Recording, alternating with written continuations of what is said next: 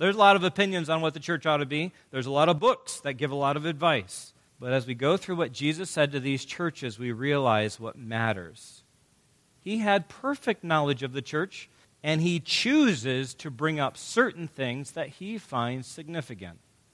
He desires and he deserves wholehearted devotion, resolution in the face of persecution, distinction in the world, vigilance against evil, integrity instead of a facade, faithfulness to the end, and usefulness by dependence upon him.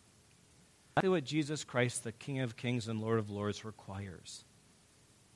And by His grace, He can effect all of those things in us, even as He is able to establish His kingdom on earth as it is in heaven.